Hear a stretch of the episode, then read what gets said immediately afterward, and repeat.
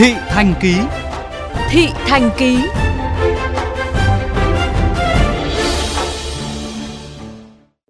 Thưa quý vị và các bạn, trong khi nước ta sẵn sàng đánh đổi một phần lợi ích kinh tế để ưu tiên chống dịch, bảo vệ sức khỏe người dân, thì nhiều đối tượng vì tư lợi đã tổ chức các đường dây đưa người nhập cảnh trái phép vào Việt Nam, tiềm ẩn nguy cơ phát tán mầm bệnh. Phản ánh của phóng viên Tấn Đạt. Qua Trung Quốc hay về Việt Nam đều được, không phải cách ly, bao trọn việc làm.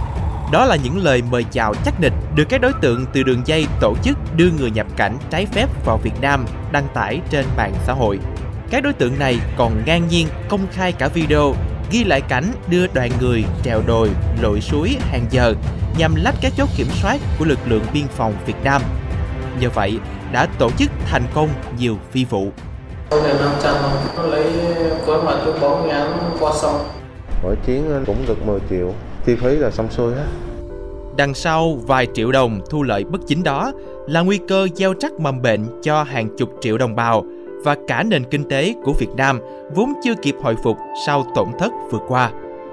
Chánh văn phòng Bộ Công an Tô Ân Sô cho biết, từ đầu năm đến nay, 27 trên tổng số 63 địa phương đã có người Trung Quốc nhập cảnh trái phép.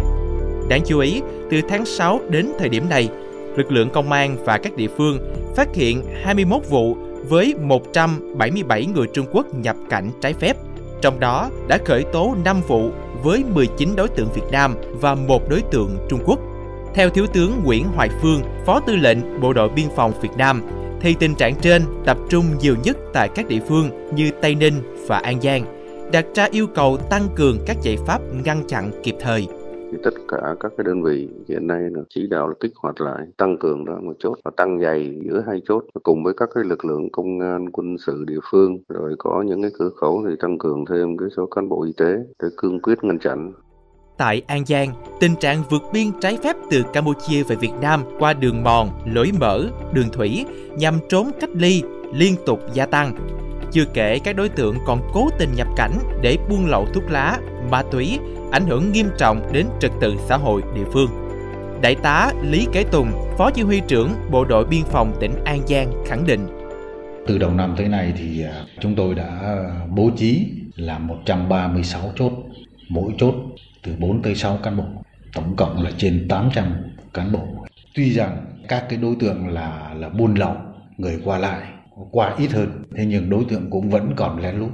Chúng tôi cũng tiếp tục tăng cường các cái tổ chốt ngăn chặn các cái đối tượng qua lại biên giới trái phép, ngăn chặn cái việc lây nhiễm dịch bệnh COVID-19. Không chỉ tại An Giang mà Long An, Đồng Tháp cũng siết chặt nhập cảnh qua biên giới. Là địa phương trong nhóm nguy cơ cao do có cảng hàng không, lại nhiều cảng biển, cửa khẩu, đường biên giới dài, Kiên Giang đã kích hoạt nhiều giải pháp chống dịch, tiến hành lập hai tuyến vành đai biên giới và vành đai sau biên giới, quyết chốt chặn, tuần tra, kiểm soát cả đường bộ lẫn đường biển. Trước nguy cơ phát tán mầm bệnh với chủng virus đã biến thể từ các đối tượng nhập cảnh trái phép, Thủ tướng Nguyễn Xuân Phúc yêu cầu.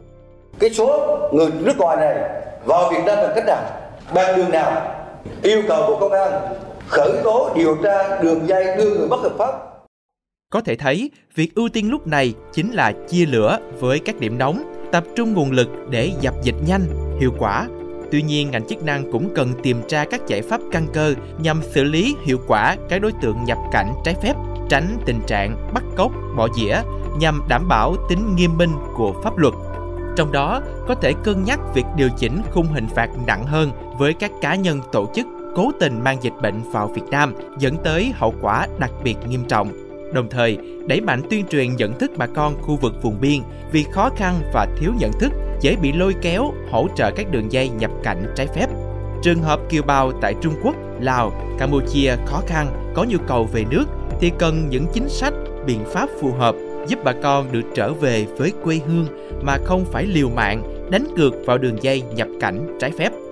Khi và chỉ khi các giải pháp đồng bộ được triển khai hiệu quả, Việt Nam mới có thể đảm bảo thực hiện mục tiêu kép vừa kiểm soát tốt dịch bệnh, vừa phát triển kinh tế, xã hội đất nước.